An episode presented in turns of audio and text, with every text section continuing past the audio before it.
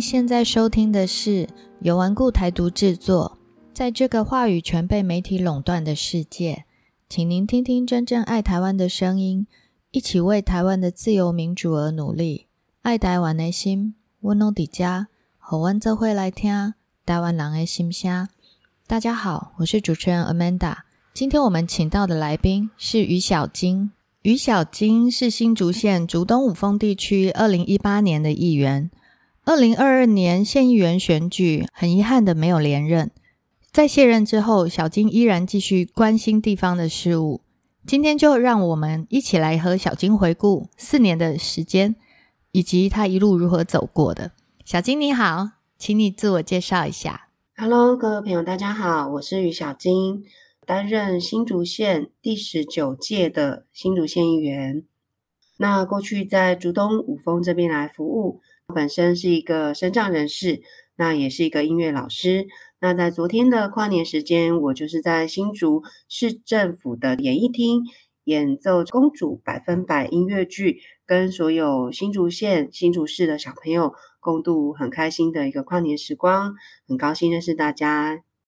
从小金的经历啊，我们可以看到小金个人专业是在音乐的领域，而你一直很积极的在参与社会运动，比方说太阳花、反克刚、护树、反核、婚姻平权等。想请问你是什么样的契机，让你义无反顾的投入社会运动呢？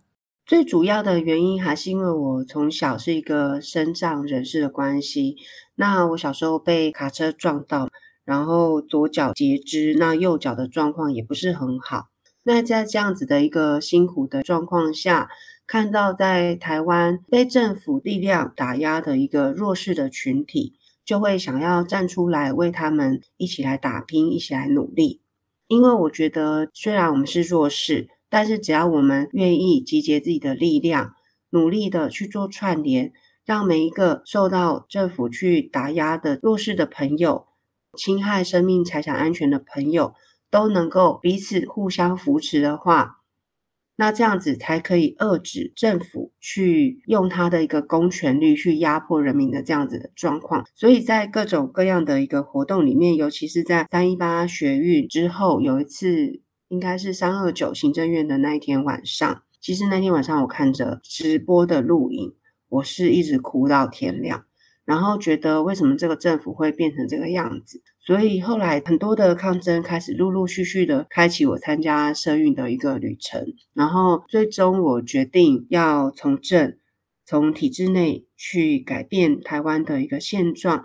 也许会觉得我一个人的力量很微小，但是会觉得如果今天有人在体制内可以拉这些参与社运的伙伴们一把手，或者甚至在他们。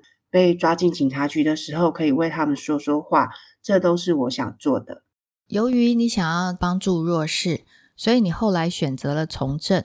小金选择从政之后，在二零一八年当选了新竹县竹东五峰的县议员。你那时候的政见包含议会透明、富裕客语、关怀弱势、保障劳权。可以请你回顾一下这四年来有什么事情是让你印象深刻的吗？其实我觉得。当初在写这些证件的时候，包含着我对政治的一种想象，但是想象与现实是有一定的落差的。就像我有一些证件，我其实是一直有在做的，包含曝光议会的透明啊，然后甚至还为此就是吃上一些官司之类的。因为新竹县议会其实是最后一个开放议事直播，全台湾的议会最后一个开放的。因为一直以来，新竹县议会是把持他所有的议事规则，跟他权力去压制，让人民看不见议会里面在做怎么样的东西。那对他们而言，最好就是府会和谐嘛。那我进去议会以后，确实曝光了议会很多的事情，包含像我们每一个议员的签到表，本来都是签在同一张，结果被我发现连续好几天叠在那里的，竟然有的人签名是不一样笔迹的。所以后来呢，他们为了遏制这件事情，不是去把这件事情检举出来，他们是把所有议员的签名变成一人一本。所以我就再也看不到别的议员有没有来。他只要一次签完整个月，他可以都不来，也不会有人知道，只有议事组知道。那新竹县议会的玩法就是这样子，是外人无法想象的。而非像例如说台南的县议会就有一个 LED 的跑马灯，然后哪一个议员来，就是上面就会跑马灯，他有来。对，那我觉得这个就是很公开透明的一个事情。但是像新竹县议会，至今为止，我认为议事跟议员的出席状况还是非常的不透明。那这样子的不透明，其实也遏制了人民去关心议会的所有事情的一个权利。但是在劳权啊跟课语方面，我承认我在这个证件上没有办法做到。原因是因为当我开始上任之后呢，呃，我算是一个比较会去 care 自己的工作有没有做好的议员。包含是像外乡镇来成型的一些事情，然后本乡镇的事情，每一件事情我都是很长期的追踪，甚至一年、两年、三年都有可能这样子的一个状况。那最后我在从政的一个过程上，把某一些问题开始放的比我之前的证件更加前面，包含是这个。幼教虐儿的问题去做追踪，然后殡葬业洗尸水的问题也去做追踪。这个追踪不是说我今天提案而已，而是我提案了以后，我要去追他的财阀的状况，我要去检举每一件案件。追财阀状况的时候，当然对方就会有很多的借口不去做采访，你要跟他做这样子的一个攻防，然后加上所有的咨询稿都是我自己写的，完全不假手他人。因为我所有的助理，他们做的主要是帮忙我在杂物的方面，让我生活上比较轻松一点。然后在我啊，然后还有记者会的时候可以帮忙一些事情。然后包含新闻稿是我自己写的，所以其实那个工作量其实很大。包含整理文件，我可能就要嗯，有时候几个月才有办法整理，是那文件都堆到很多。对，所以就变得我的时间会分配的比较。跟我原先想象的是很不一样，就议员变成一个很忙碌的工作，咨询稿是很费时的耶，很非常费时，而且很耗体力跟精神，因为有攻防这件事情嘛，甚至我们新竹县议会是很难要得到资料，他现在就会跟你说，依据立法院的一个过去大法官解释，对于立法院函释，他用那个函释再做一个函释，意思是说。立法机关的民意代表不可以用本人的名义去要资料，必须要通过大会。但是我认为这其实是限缩了议员的权利，而且他说议员的权利只有咨询、只有审预算、只有出席会议，其他就没有了。但是这个却是内政部给地方的解释，所以他们就一直用这个解释还来挡议员拿资料。这个在苗栗陈光轩议员那边也发生过。然后其实台湾各县市议会都有，如果去 Google 的话，发现很多资料。其实光是这件事情，我就打到内政部抗议很多次，但是他不愿意改，而且他跟我说他没有听过这样子的状况。所以我会觉得这个政府是从上到下都一直去压缩人民的权利，因为执政的有蓝有绿嘛，这对于他们来说是共同的利益。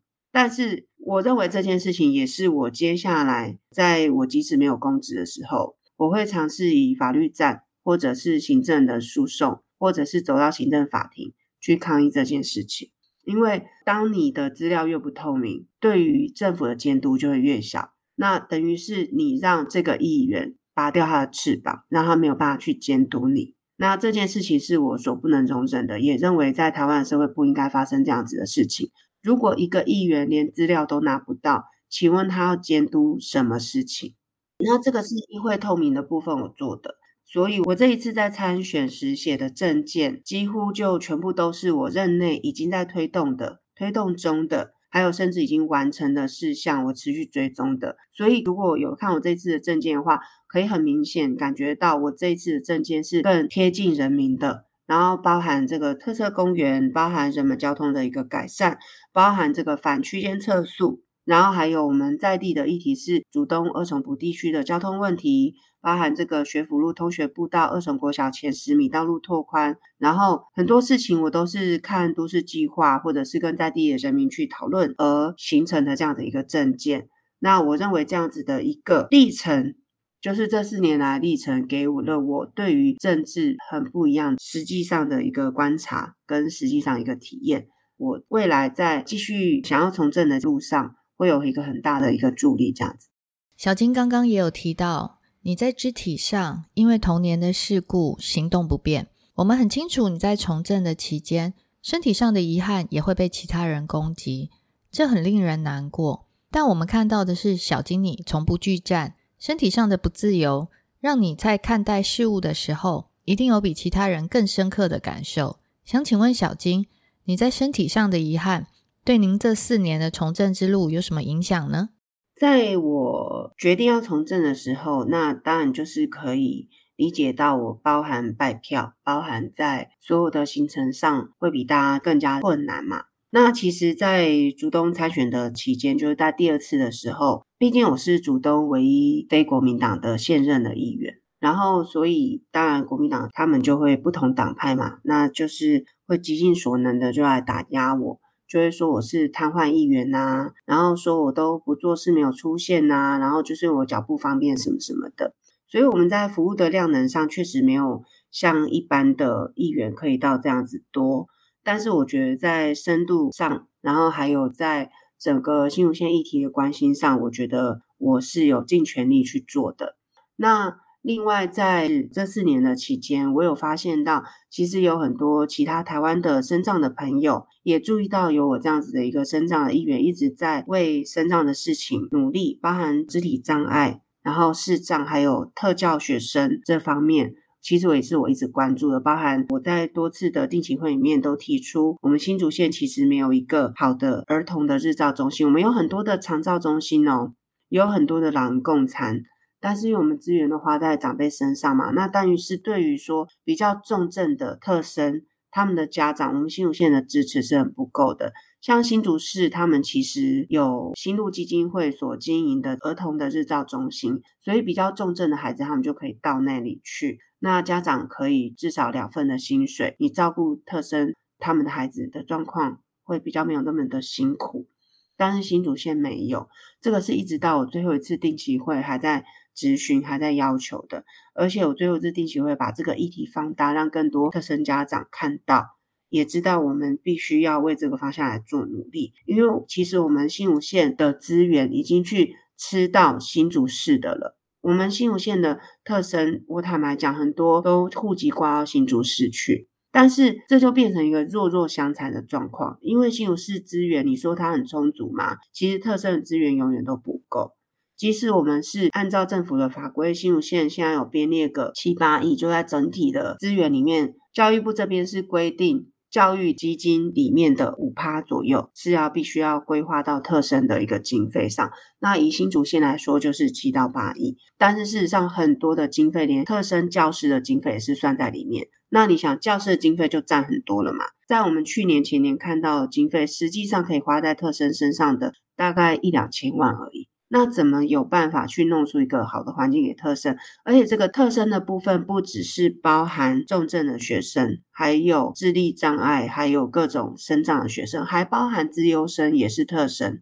这样的经费只有一两千万，对，就是被老师的薪资，还有学校的改善资源，就例如特教班装冷气的经费，或者是有某一些装冷气的经费，他想花的他就会花掉。那你装冷气经费算花在特生上吗？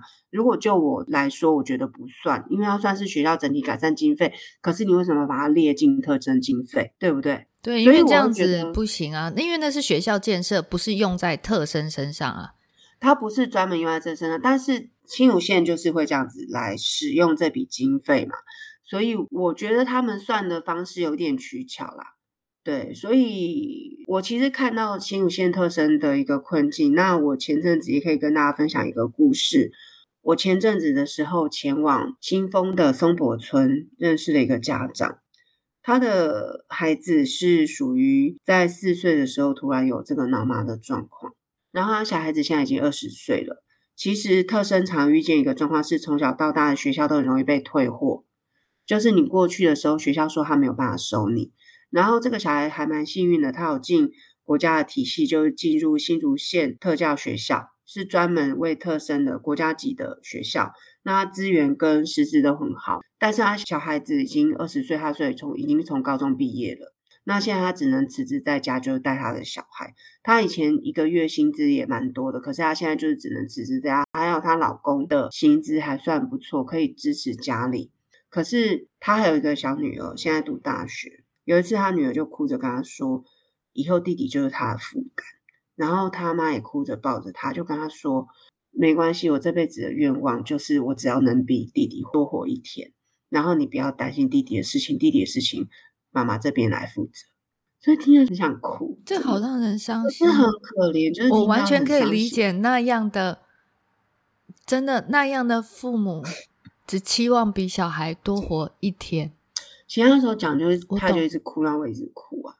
那我觉得新竹县特教环境那么差，那到底哪一个议员可以真正把生障的事情把它当成是自己的事情来做？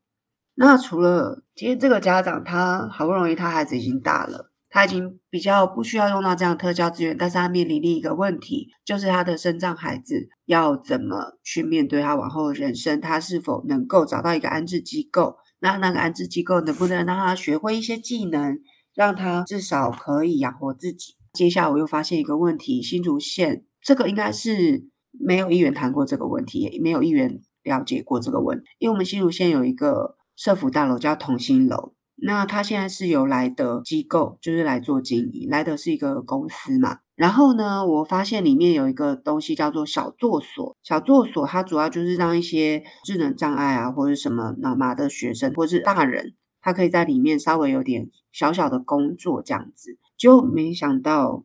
这个事情我还没有向新竹县政府查证，但是妈妈意思是说，她送小孩子过去，那目前听到的价位大概是三千多块，然后那那边目前发给孩子的薪资是一个月六百块，等下六百，六百，所以我听到的时候我很压抑。那这件事情我。接下来会跟新竹县社会处来做查证。那如果是真的话，我也想要了解为什么他们会认为给这样子的薪资是 OK 的。我觉得我不要求他们给到就是基本薪资，因为毕竟他们能做的工作并不是基本薪资一个普通的这样子的一个状况。对，但是六百不可能用来谋生吧？对。所以这就是问题，所以那个妈妈后来没有送去小作所，因为她知道价钱以后，她觉得不是很适合他们家的状况。那另外，她是有讲说小作所这边是跟她讲说，我们也要请人雇你的小孩。那我可以理解啊，但是它是一个社福大楼，诶而且它其实坦白讲给莱德，那莱德是委外的机构，是你来这边来标这件事情，然后为我们政府做这样子的服务，但是这整栋里面它只有。一层楼是属于小作所，其他层楼它都是做盈利的哦。楼下是做餐厅跟小小的市集嘛，他也会请一些就是比较轻度的朋友，然后去帮忙。三楼还是四楼有一个出租的共享空间，然后他也可以租场地办活动什么的，场地很漂亮，确实弄得很好。但是那个社福大楼，我们改装经费总共投入大概两千万左右。我我认为也不是来得做的嘛，就是那个改建之类的。当然不是啊，对，就是那个改建跟改善。当然他们有装潢费，但是可能没有到那么多。所以我觉得，那既然是一个委外的状况，那我就会希望他在政府方面的一个回馈，让我觉得是能够对我们新竹县有更好的一个条件。但是一个月六百这件事情一定要持续追下去，因为我会持续追下去。因为其实坦白说，如果当父母还活着的时候，就看着别人这样对待自己的孩子，不要说他当然有一天将来会走，这当然没有一个父母心里可以放得下。我的孩子将来如果一个月只有六百块，他该怎么谋生？再加上我也不在了，怎么办？我觉得这真的太糟了。六千，那你我看得懂，因为你一天有两百块吃饭，我觉得这很合理。那像你说的，他们可能能力不足，然后不足以拿得到最低薪资什么的，这些我都懂。甚至你说你必须另外请一个员工来看顾我的孩子，这个我都懂。可是你要给一个生障啊的孩子一个月只有六百块，他不可能谋生，他在这里也毫无意义啊。那个没有一个父母放得下的。而且，其实坦白讲，如果不是你是这个身份，像我们这样一般人，我根本不会关心到这样的议题，我也没有机会参与这个议题，因为我甚至连那栋大楼都不会去啊。没错，而且里面的东西也不便宜哦。就他在那栋大楼里面卖的东西其实是不便宜，他是走一个高级的餐厅。如果去 Google 来德的同心楼的话。可以发现，竹北那边的消费，例如说他在那边办一些活动嘛，一个小朋友讲故事的活动，他可能收个三百四百，其实还蛮多的。那是在那边租场地办活动的收费，然后他在里面卖的一些小农的产品啊之类的，也不是走比较平价的路线。那里面的餐厅也是蛮高级的。对，当然我肯定来的，他愿意来新竹县做这件事情，因为他刚好是在竹北，他可以做一个比较高价的，我觉得 OK。如果竹北人消费得起，那是 OK 的。但是我觉得那个盈利的部分，是不是多多少少可以稍微回馈到我们的孩子的身上？回馈的比例上，新竹县政府到底是怎么跟人家谈的？这个是我很想要知道的，还是县政府中去这样子的一个事情？那到时候这个部分再麻烦你追，然后我们再另外做一集节目跟大家报告。因为这真的是很重要、很重要、很重要的事。一个国家最应该照顾的就是这些老弱妇孺们。没错，真的。那最后想请问小金，你终于放下公职的重担了，谈未来是需要时间沉淀跟思考的。想请问你，目前在这个刚卸任的当下，你最想做什么事呢？嗯，刚卸任这个当下，其实我没有想过要休息这件事情，所以其实，在卸任后的大概一两个礼拜里面，那我就是跟竹北的欧阳婷议员有跟他商量说，是否未来可以让我有一个主任的身份来一起为新竹县共同的来打拼。那欧阳婷议员呢，他过去曾经是绿党的伙伴。那现在以民进党的朋友身份当选新竹县竹北的议员，那真的非常恭喜他，因为竹北是厮杀的非常的惨烈的一个区域，他也尽了最大的努力，然后来获得竹北人民的一个支持。在我们接下来的一个活动里面，会在我们新竹县持续的关心大家，关心大家的议题，也让我过去在竹东的耕耘也可以持续的来努力。为我们的主动五分的朋友争取更好的一个生活，可以持续的在从政的路上有这样子一个伙伴，我很珍惜，也很感谢欧阳婷议员给我这个机会，继续的来为新竹县打拼。所以在未来新竹县的政坛上，还是会看到小金